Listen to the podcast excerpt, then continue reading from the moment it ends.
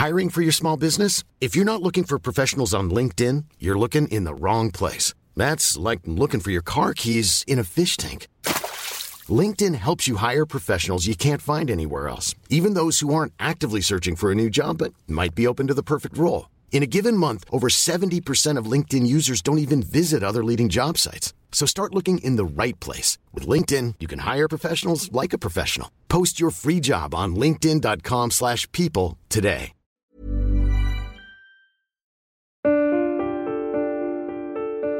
Malalim ang iniisip at nakatanaw ang isang dalaga sa ilog na dinaraanan sakay ng pulang kotseng kuba. Hindi siya nakatingin sa nakakaingkanyong ilog dahil interesado siya rito, kundi iniiwasan niyang makipag-usap sa kanyang tiyahing matabil. Helen, baka mamaya maligo ka sa ilog na yan. Maganda lang yan tingnan, pero sinasabi ko sa'yo, maraming buwaya dyan. Bawal niyang paliguan. Auntie, wala naman po akong sinasabi na maliligo ako dyan. Ah, basta. Hanggat nasa poder kita, susunod ka sa mga sinasabi ko. Opo, Auntie. Opo na lamang ang nais na sabihin pa ni Helen upang walang masabi ang kanyang tiyahin. Pero sa bawat galaw ni Helen, lagi itong may napupuna. Ultimo sa pag-inom nito ng tubig mula sa plastik na bote. Oh, baka mabilaukan ka! Bilisan mo na ang pag-inom! Opo, Auntie. Halos ganito ang senaryo sa loob ng dalawang oras nilang biyahe. Laking ginhawa ang naramdaman ni Helen nang matuntunan nila ang bagong uupahang bahay.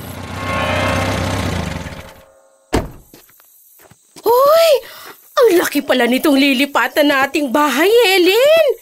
Eh kahit mura lang, mukhang maayos naman. Pero may kalumaan.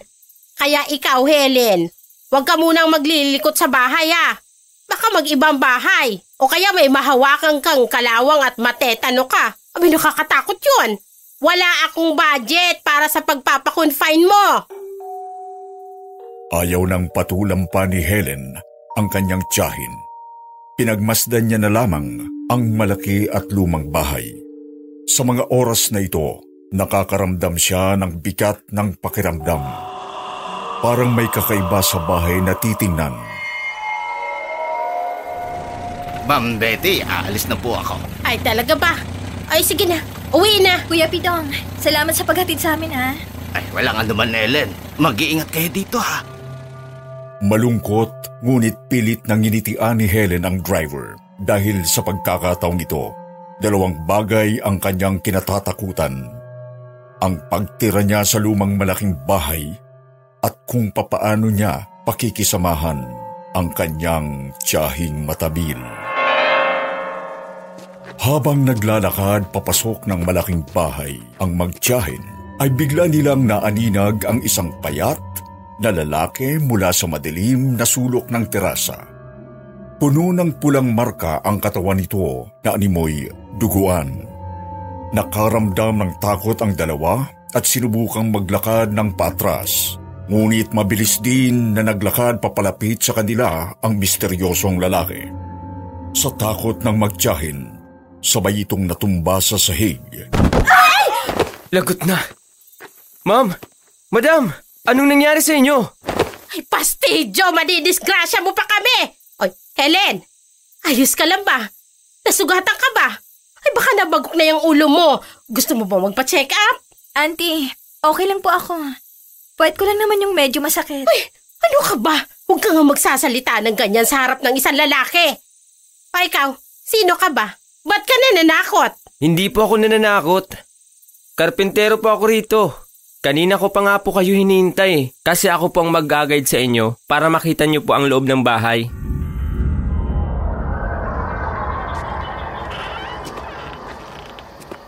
Ang ganda naman pala rito sa loob. Bagong-bago. Eh kaya lang yung amoy ng pintura. Ay nako. Pero baka yung labas ng bahay pwede ring ipaayos. Abay ang pangit. Eh mukha kaming nasa haunted house. Ay hindi po ma'am. Tabilin-bili na ng may-ari, huwag babaguhin ang itsura ng labas ng bahay dahil naniniwala ang may-ari nito sa kasabihang don't judge the book by its cover. Ha? Eh, bahay to, hindi to libro. Kaya walang gustong tumira rito eh. Kasi hindi nyo pinapaganda yung labas. Ay mali ka dyan, ma'am. Ang daming tumira rito. Kaya lang, nababalot raw ng kababalagan ang bahay na ito. Malas ang bahay na ito. Pero sabi-sabi lang yun. Oh. Di nga ako naniniwala dun eh. Naniniwala ako sa ating Panginoon. Eh sino yung kumalabog? Si God. Ha? God? G H A D. God. Yung galang pusa rito. Gadang pangalan. Hindi naging magaan ang unang gabi nang magtsakahin sa loob ng malaking lumang bahay. Kahit ito ay malinis at maayos, may kakaibang enerhiya pa rin na bumabalot sa loob nito na hindi nila maikukubli. Magkahiwalay ang kwarto ng magtiyahin. Nasa malaking kwarto si Auntie Betty at ang kabila naman ito ay ang mas maliit na kwarto kung nasaan si Helen. Pagsapit ng alas onse ng gabi, mahimbing nang natutulog si Auntie Betty habang si Helen ay mayroon pa ring kakaibang nararamdaman. Pakiramdam niya ay hindi siya tanggap sa loob ng bahay. Sa katahimikan ng bahay, rinig ng dalaga ang hilik ng kanyang Auntie Betty. Mahinang ugong ng hangin, langit-ngit ng pinto at ingay na ginagawa ng pusa sa kusina. May ingay rin na nanggagaling sa ilalim ng parte ng bahay. Animoy, tao ang gumagawa nito. Napagpasyahan ni Helen na kumpirmahin kung saan ang pinanggagalingan ng tunog. Patuloy na sinusundan ni Helen ang tunog na nanggagaling sa ibaba ng bahay. Huminto siya sa kusina at nagbukas ng ilaw. Nakita niya ang pusang itim na paikot-ikot sa mesa na parang nakikipaglaro sa di makitang nilalang. Pinagsawalang bahala ito ni Helen at sinubukang amuhin ang itim na pusa. Ming! Ming, Ming, Ming, Ming, Ming! Ming, Ming, Ming, Ming, Ming! Sungit! Laking pagkagulat ni Helen na hindi paglalambing ang tugon sa kanya ng pusa, kundi katakot-takot na pag-umangil at biglang takbo papalabas ng kusina. Kumuha na lamang ito ng tubig sa pitsil at uminom. Ngunit habang patuloy na dumadaloy ang tubig sa kanyang lalamunan, isang nakakakilabot na ingay ang kanyang narinig.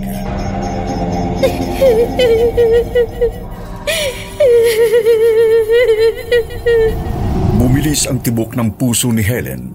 Sigurado siyang hindi ito ang kanyang tiyahin. Hindi na niya naubos ang iniinom. Mabilis niyang inilapag ang baso sa mesa at tumakbo pabalik sa kanyang kwarto. Nahiga na lamang ang dalaga at tumalukbong ng kumot sa takot. Napabayaan mong bukas ang ilaw, Helen. Huwag kang magsasayang ng kuryente. Nakabudget ang mga gastusin natin.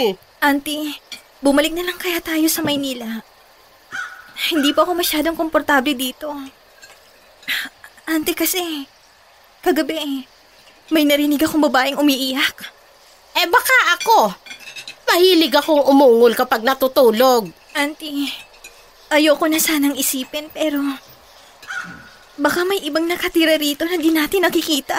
Ano ba mga kamalignuhan niyang iniisip mo? Walang maligno dito. Ligtas tayo dito, Helen. Alalahanin mo, kaya kita dinala rito dahil inilalayo kita sa tatay mo. Ang sama ng ugali nun. Mas masahol pa yun sa demonyo. Mag-isa si Helen sa malaking mansyon habang namamalengke ang kanyang tiyahin sa bayan. Walang magawa ang dalaga kundi panuurin ang itim na pusa na paikot-ikot kung saan-saan na animoy nakikipaglaro sa hangin. Sa sobrang pagkabagot, sinundan niya ang pusa saan man ito magpunta, hanggang sa matuntun niya ang isang nakatagong basement. Pumasok siya sa maliit na pinto nito at laking gulat niya nang makita na isa itong malaking kwarto. May maliit na kama sa kanang gilid.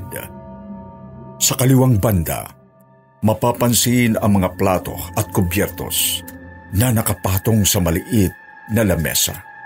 At sa unahang parte ng kwarto ay makikita ang mga iba't ibang klase ng patalim na may kakaibang mga disenyo. Habang nakatitig si Helen sa mga patalim, kanyang napansin ang presensya ng isang tao sa kanyang likuran. Agad siyang lumingon at nakita ang isang lalaking mahaba ang buhok, puno ng tattoo ang katawan, hawak at hinihimas ang itim na pusa. Samantala sa palengke, may nakapalagayan ng loob si Auntie Betty na tindera ng isda. Naikwenta niya rito na nangungupahan siya sa malaki at lumang bahay. Ay oo, marami nang nangupa riyan. E kaso natatakot. Umaalis mga ilang araw pa lang. E kasi may mga balibalita na mahalas ang bahay na yan. Minsan nga sabi, may aswang pang nanganganak sa bahay na yan. Ay ano ka ba? Huwag mo nga akong takutin. Mas malas ang pinanggalingan namin. Kaya okay na ako sa bahay na yan. Mas tahimik kami ngayon. Saka, ang swerte naman ng mga aswang na yan. Nanganganak talaga ha. Ay, my love life.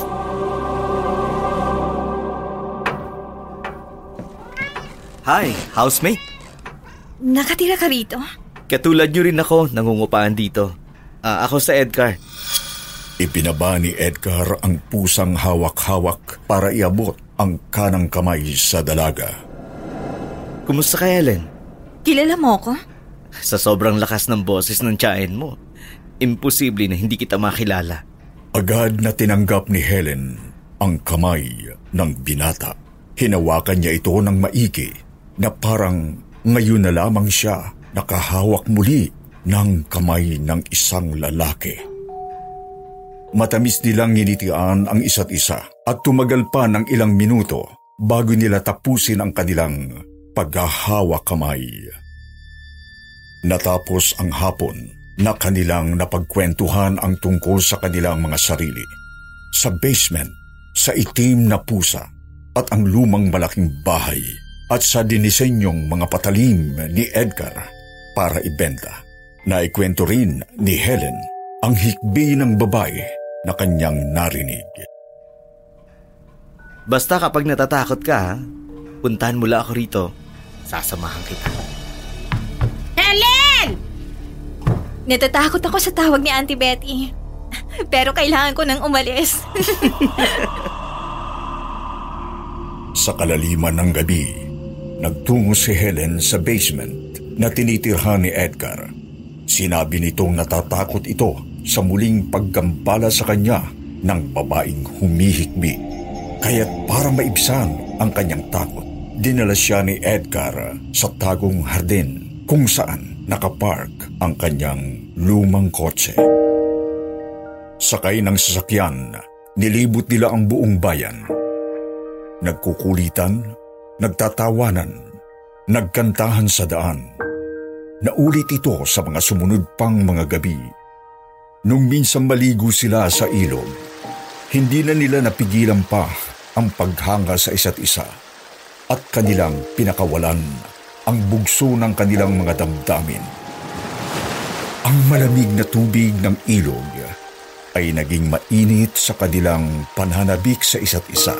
Saksi ang buwan sa nag-uumapaw nilang pagtitinginan. Walang saplot na nahiga ang dalawa sa tabing ilog. Nakayakap si Helen sa naninigaryong si Edgar Parehong pinagmamasdan ang liwanag ng mga bituin. Ngayon lang ulit ako nagmahal ng lalaki sa buhay ko. Lagi akong sunod-sunuran sa bili ni auntie. Bawal ka nito. Dapat ganyan. Bawal lang kahit na ano sa buhay ko. Ultimong pagmamahal ng isang lalaki. Pagod na akong makasama ang auntie. Pagod na akong makulong sa mundo niya. Hayaan mo. Simula ngayon, gagawa tayo ng sariling mundo. Ikaw, ako, ang ilog, ang buwan. Magkasama tayo. Pinagpatuloy ng dalawa ang kanilang patagong pagkikita gabi-gabi. Kahit magkasama si Helen at ang kanyang Auntie Betty sa loob ng isang bahay, wala pa rin kaalam-alam si Betty sa mga ginagawa ng pamangkin. Isang hapon, habang abala ito sa paggagansilyo, bumulabog sa kanya ang paulit-ulit na kalabog na nanggagaling sa ibabang parte ng bahay. Nakaramdam siya ng takot at naalala ang di umano'y maligno na namamahay sa kanilang inuupahang lugar. Malakas ang loob niya pa ring hinanap ang pinanggalingan ng paulit-ulit na kalabog hanggang sa kanyang matagpuan ang isang misteryosong maliit na pintuan sa likod ng bahay. Aling Betty? Uh, ha? Ano ka ba? Nakikita mong masyado pa akong bata para tawaging Ale. Uh, pasensya na Ale, eh, este, Madam Betty. Pero ano pong ginagawa niyo riyan? Bodega yan ang may-ari ng bahay. Kabilin-bilin na may-ari na huwag yan bubuksan. Talaga ba? Eh bakit parang may naririnig akong kalabog? Banda rito. Ay pusang galaho yan. Baka nakikipaghabulan sa mga daga. Helen, eh napapansin ko ata na tanghali ka na laging nagigising. Ano bang nangyayari sa'yo? Hindi ka naman nagtatrabaho sa bar. Auntie, lagi pa rin po kasing umiiyak yung babaeng sinasabi ko sa'yo noon. Hindi ako makatulog sa gabi. Natatakot akong bangungutin. Kawawa ka naman pala. Lagi kang uminom ng tubig para hindi ka bangungutin. O- Opo, Auntie. Eh, pero sandali. But, bakit ka may marka ng halik sa balikat? Ha? A- asan, Auntie? Hayaan, sa balikat mo! Ha? Ala, Auntie, baka kinagat ako ng aswang. Gaga ka! Anong ginagawa mo tuwing gabi, Helen? Umamin ka! Auntie, may boyfriend na po ako. Boyfriend? Ay, sino? Yung karpintero? Si Edgar po, yung nangungupahan sa basement ng bahay. Oh, ay kaya pala lagi akong nakakarinig ng kalabog. Dahil nagpapakalabog ka na pala. Ay, wala kang modo. Suwain!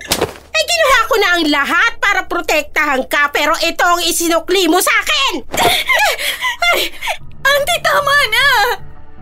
Hindi mo ako anak! Hindi mo ako pagmamayari!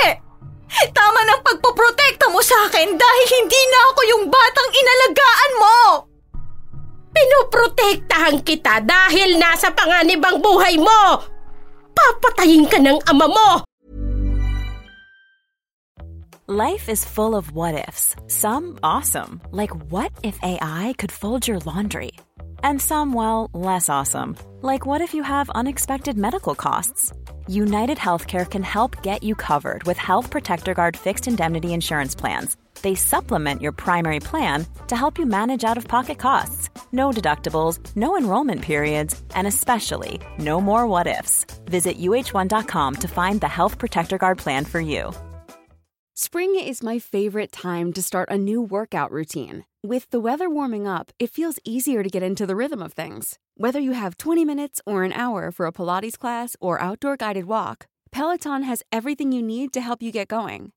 Get a head start on summer with Peloton at one peloton dot com. Kung hindi ko nagawang mailigtas ang buhay ng nanay mo mula sa demonyo mong ama, gagawin ko yon para sa'yo! Auntie, tama na! Sampung taon ang nakalilipas! Patay na ang tatay ko! Nagpakamatay siya sa kulungan! Tanggapin na natin yon. Pero nakikita ko siya!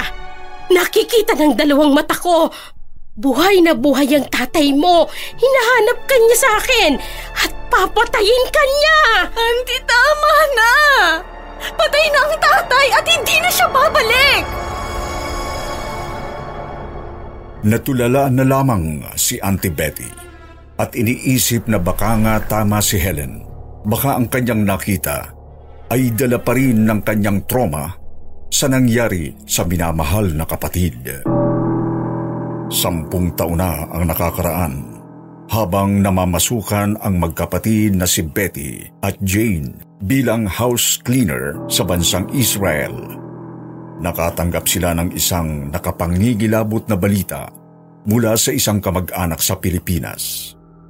Sinabi nitong ang sampung taong gulang na anak ni Jane na si Helen ay nagsumbong na hinahalay ng amang nag-aalaga rito. Umuwi ang magkapatid para ipakulong ang asawa ni Jane. Ngunit sa isang pag-aaway, pinagsasaksak at napatay si Jane ng asawa. Bago bawian ng buhay ang kaawaawang si Jane, ibinili nito sa kapatid ang pangangalaga sa anak at naghabilin na alagaan ito at gawin ang lahat para mailayo sa ama at sa kung anumang klasing pang-aabuso mula sa mga lalaki. Nagpakamatay ang ama ni Helen sa loob ng bilangguan. Ngunit hanggang ngayon, patuloy pa rin ginagambala si Betty ng trauma mula sa nakakapangilabot na pangyayaring ito. Sa pag-asang maibsan ang galit ni Betty, sinubukan ni Helen na pormal na ipakilala ang nobyo sa tiyahing nakaupo sa mahabang upuang kahoy ng terasa. Auntie, si Edgar po. Sa lahat ng lalaking pinili mo, umili ka pa talaga ng kawangis ng tatay mo? May tato, mukhang basagulero, at walang mararating sa buhay. Hindi ka na ba talaga natuto, Helen, mula sa sinapit mo sa ama mo? Auntie, hindi siyang tatay ko. Kung may problema kayo sa kanya, hayaan niyo na lamang ako na sumama sa kanya. At saan kanya dadalhin? Sa bodega? Pa ikaw, ano nga bang ginagawa mo sa bodega? Um, pinsan ko po yung karpentero. Uh, pinagagamit niya po sa akin pansamantala ang bodega habang wala pang... Habang wala ka pang matinong trabaho para mangupahan. Anong klaseng lalaki ang makikipagnobya kung wala kang perang mailulustay para sa sarili mo? Auntie, tama na. Hindi niyo kailangan ipamukha na ayaw niyo kay Edgar dahil mananatili kaming nagmamahalan sa ayaw niyo sa gusto. Pero wala kang magagawa para paghiwalayin kami. Meron! Itigil mo yung pakikipagrelasyon mo sa lalaking yan. Kung hindi, magsusumbong ako sa may-ari ng bahay na may iligal na naninirahan sa bodega. Labis na ang namumuong galit ni Helen sa kanyang Auntie Betty. Palagay niya, mas naging miserable ang kanyang buhay mula nang alagaan siya nito. Gusto niya na lamang mawala ang kanyang tiyahin sa ikatatahimik ng kanyang buhay. Tuwing gabi, kinakandado ni Betty ang pintuan ng kwarto ni Helen para makasigurong hindi ito makaalis. Binasag ng dalagita ang salamin ng bintana at doon siya lumusot palabas. Tinakpan niya na lamang ito ng tabla para hindi mapansin ang tiyahin. Edgar, ano pa kasing ginagawa natin? Ba't di pa tayo magpakalayo-layo kay Auntie? Wala tayong mapupunta, Helen. Ayoko magpalaboy-laboy. Anong ginagawa mo? Hindi ba naikwento mo sa akin? Malapit na ang birthday ng tiyahin mo. May sorpresa ako para sa kanya. Nakangiti si Edgar nang matapos niyang hasain ang bagong dinisenyo niyang itak. Makikita sa kanyang mga mata ang pananabik sa kanyang binabalak na sorpresa. Isang hating gabi nang papunta si Helen sa bodega, bigla siyang napatras na nakita. Isang babae na mahaba ang buhok, nakasuot ng magarang bestida ang lumabas mula sa bodega. Maputi ito at sa palagay ni Helen ay isa itong magandang babae. Naglakad ang misteryosong babae papunta sa sikretong hardin. Edgar? Ano yun, ha? Ba't may ibang babae rito? Sino yon? Ah, ano bang pinagsasabi mo? Walang babae rito. Nababaliw ka na rin ba tulad ng tiyahin mo? Oo, dahil nakakabaliw ko talaga. Parang awa mo na, Edgar. Huwag mo akong lukuhin. Sa'yo ko lang gustong ibigay ang buong pagkatao ko. Kung hindi ikaw, hindi na lang ako magmamahal ng kahit na sino. Dahil hindi ako magpapakapagod na maghanap pa ng kagaya mo. Hindi ka man makahanap ng kagaya ko. Sigurado ako, marami kang makikilalang masigit sa akin. Kumbaga sa reward, consolation prize na lang ako. Hindi ka nakajackpot sa akin, Helen. Kaya mabuti kung ngayon pa lang, bumalik ka na sa dati mong buhay. Siguradong ilang araw mula ngayon, palalayasin ako dito at hindi kita isasamang magpalaboy-laboy sa kalsada. Hindi. Hindi mangyayari yon. Tutulungan kita. Magtatrabaho ako para sa ating dalawa. Yan ang ayaw kong mangyari. Ayaw kong mangyari na ang isang babae ang magpapalamon sa akin. Kaya Helen, umuwi ka na lang sa tiyahin mo. Sundin mo siya. Para sa ikabubuti mo ang ginagawa niya. Duwag ka ba talaga? O baka naman kasi may ibang babae ka talaga? Kung sasabihin ko meron, titigilan mo na ba ako? Bakit ka ba ganyan? Anong ginawa ko para iparamdam mo sa akin to? Teka, Helen, tama na! Humilang ka! Tama na! Helen! Helen! Nagising si Betty sa ingay mula basement ng bahay. Dali-dali at alalang-alala itong nagpunta sa lugar.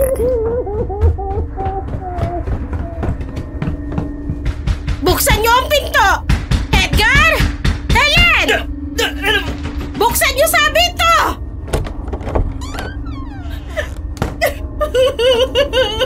Helen! Ay, Diyos ko! Muling sinubukan ni Betty na makapasok sa maliit na pinto sa pagnanais ng masugod si Edgar. Pero agad na itong nagsara at naikandado. Edgar! Hayop ka! Lumabas ka riyan! Anong ginawa mo sa pamangkin ko? Hayop ka! Ipapupulis kita! Inalalaya ni Betty ang naghihinagpis na si Helen papunta sa kwarto nito. Hindi lubos maisip ni Betty na ang batang labis niyang pinoprotektahan ay muling makakaranas ng pananakit mula sa kamay ng isang lalaki. Agad na ipinahuli ni Betty sa mga pulis si Edgar, na kusang loob namang sumama sa mga pulis para sa mga gagawin itong imbestigasyon. Nagkulong lamang si Helen sa kanyang kwarto hanggang sumapit ang dilim. Labis pa rin ang kanyang pagdaramdam sa naging pag-aaway nila ni Edgar. Hindi niya lubos na maisip na magagawa siyang lokohin ito sa kabila ng pagtatanggol niya sa tiyahin. Hanggang sa isang bulong na naman ang kanyang narinig mula sa isang hindi maipaliwanag na nilalang. Tahan na, Helen. Puntahan mo si Edgar. Nakita ni Helen ang susi ng kotse ni Edgar sa sahig. Nagtaka siya kung papaano nakarating sa kanyang kwarto ang susi.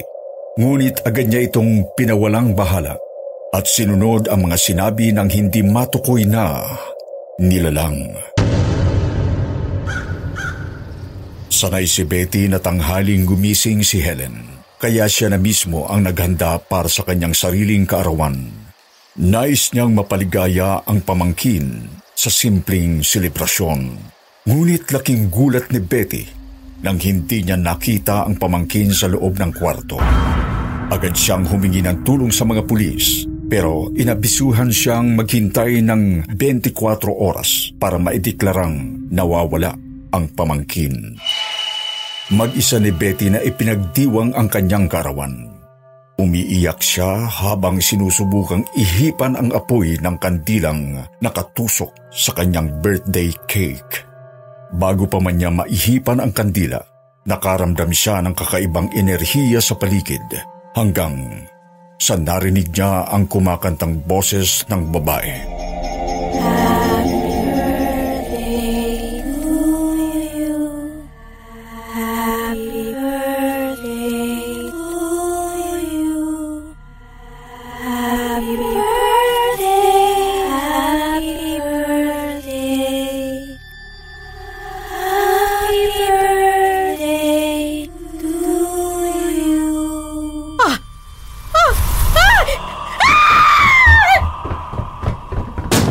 Maligayang kaarawan, Betty. Nasaan ang anak ko? Kukunin ko na siya! Wala dito ang anak mo! Nawawala ang anak mo!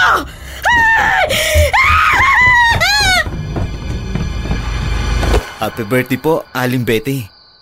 Pagbati ni Edgar habang hawak-hawak ang matalim na itak. Ikaw? An- anong gagawin mo sa akin? Papatayin mo ba ako? Anong ginawa mo kay Helen? Nasaan siya? Hinahanap niyo si Helen? N- nawawala si Helen? Wala kang kinalaman sa pagkawala ni Helen? O- wala, Aling Betty. Nasa istasyon ako ng pulis buong araw. Naniniwala sila na hindi ko sinaktan si Helen. Nagpunta ako rito para ibigay itong regalo ko. Itak na dinisenyohan ko ng pangalan niyo. Inabot ni Edgar ang itak kay Betty.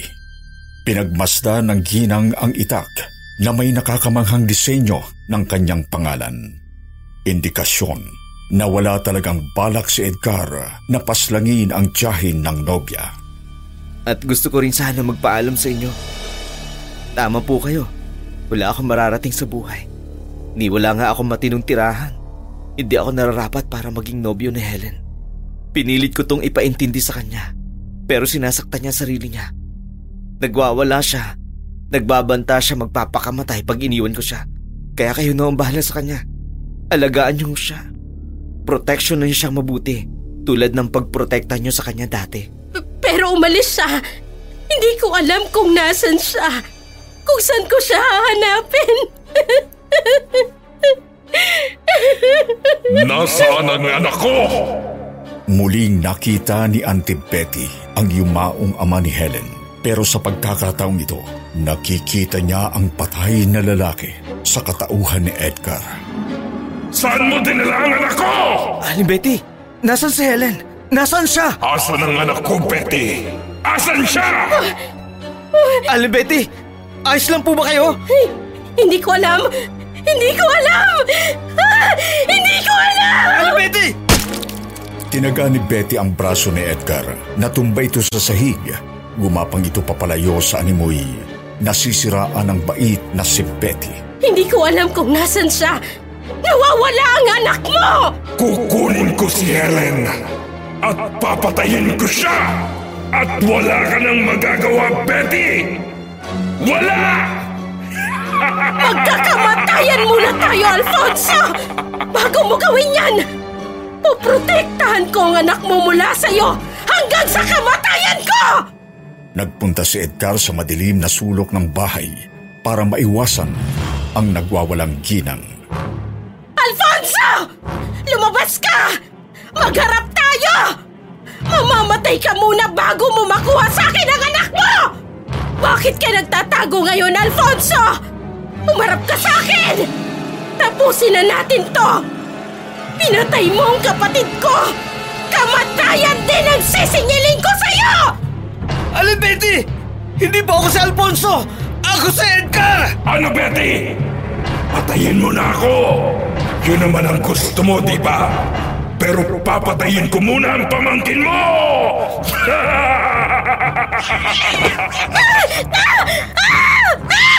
Bumulaga kay Betty ang itim na pusa at kinamlot ang buong mukha nito.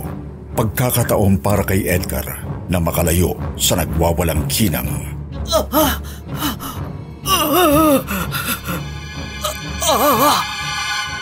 Psst! Edgar, saan ka pupunta?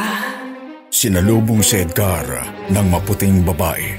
Suot ang lumang bestida, puti ang mukha, namumula ang mga mata, magulo ang buhok, maliliit at matutulis ang nabubulok nitong mga ngipin.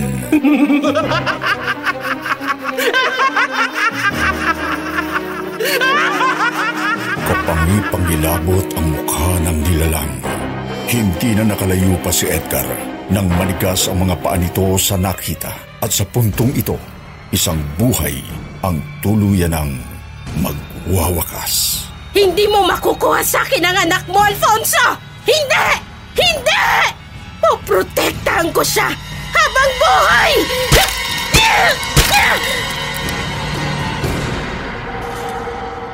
Edgar! Edgar! Ang pagtataka ni Betty nang makitang nakahandusay ang kaawa-awang bangkay ni Edgar. Muli niyang tiningnan ang hawak-hawak na itak. Nababalutan ng dugo ang kanyang pangalang nakaukit dito. Tumulo ang mga luha ni Betty dahil sa mga oras na yon ay kanya nang napagtanto ang nagawang karumal-dumal na krimen. Sa takot na makulong, binalot niya ito sa sako at binitbit ang bangkay ni Edgar sa ilog. Agad na nilisan ni Betty ang bayang yon, dala ang pag-asang makikita pa ang nawawalang pamangkin, dala ang mas nangingibabaw na pagkamuhi sa kalalakihan, at dala ang kanyang itak na simbolo ng kanyang unang krimen. Lingid sa kaalaman ng lahat, binawian ng buhay ang dalaga matapos ng mahulog sa tubig ang sinasakyan nitong kotse. Walang kaalam-alam sa pagmamaneho si Helen kung kaya't nangyari ang aksidente at di na naisalba pa ang kanyang sarili. Sa lalim ng dilim, sa malamig na ilog at liwanag ng buwan, may pag-iibigang hindi tinapos ng kamatayan. Muling nagtagpo ang mga kaluluwa ng yumaong magkasintahan na sina Edgar at Helen. Malagiman ang sinapit ng dalawang mag-irog nung sila'y nabubuhay pa. Ngayon ay wala nang hadlang sa kanilang pagmamahalan sa mundo na ngayon ay kanila nang inaangkin. Ilang taon na rin walang naninirahan sa bahay na yan, sir. Sigurado po ba kayo na bibilhin nyo na tong bahay? Oo, handa akong bilhin ng bahay kahit magkano. Ano nga po ulit ang pangalan niyo, sir? Eric. Ako si Eric.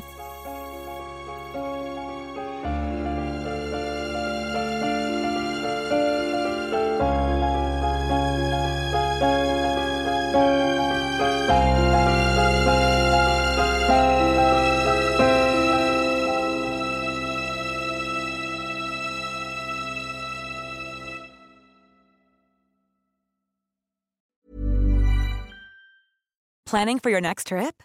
Elevate your travel style with Quince. Quince has all the jet-setting essentials you'll want for your next getaway, like European linen, premium luggage options, buttery soft Italian leather bags, and so much more. And it's all priced at fifty to eighty percent less than similar brands. Plus, Quince only works with factories that use safe and ethical manufacturing practices. Pack your bags with high-quality essentials you'll be wearing for vacations to come with Quince. Go to quince dot com slash pack for free shipping and three sixty-five day returns.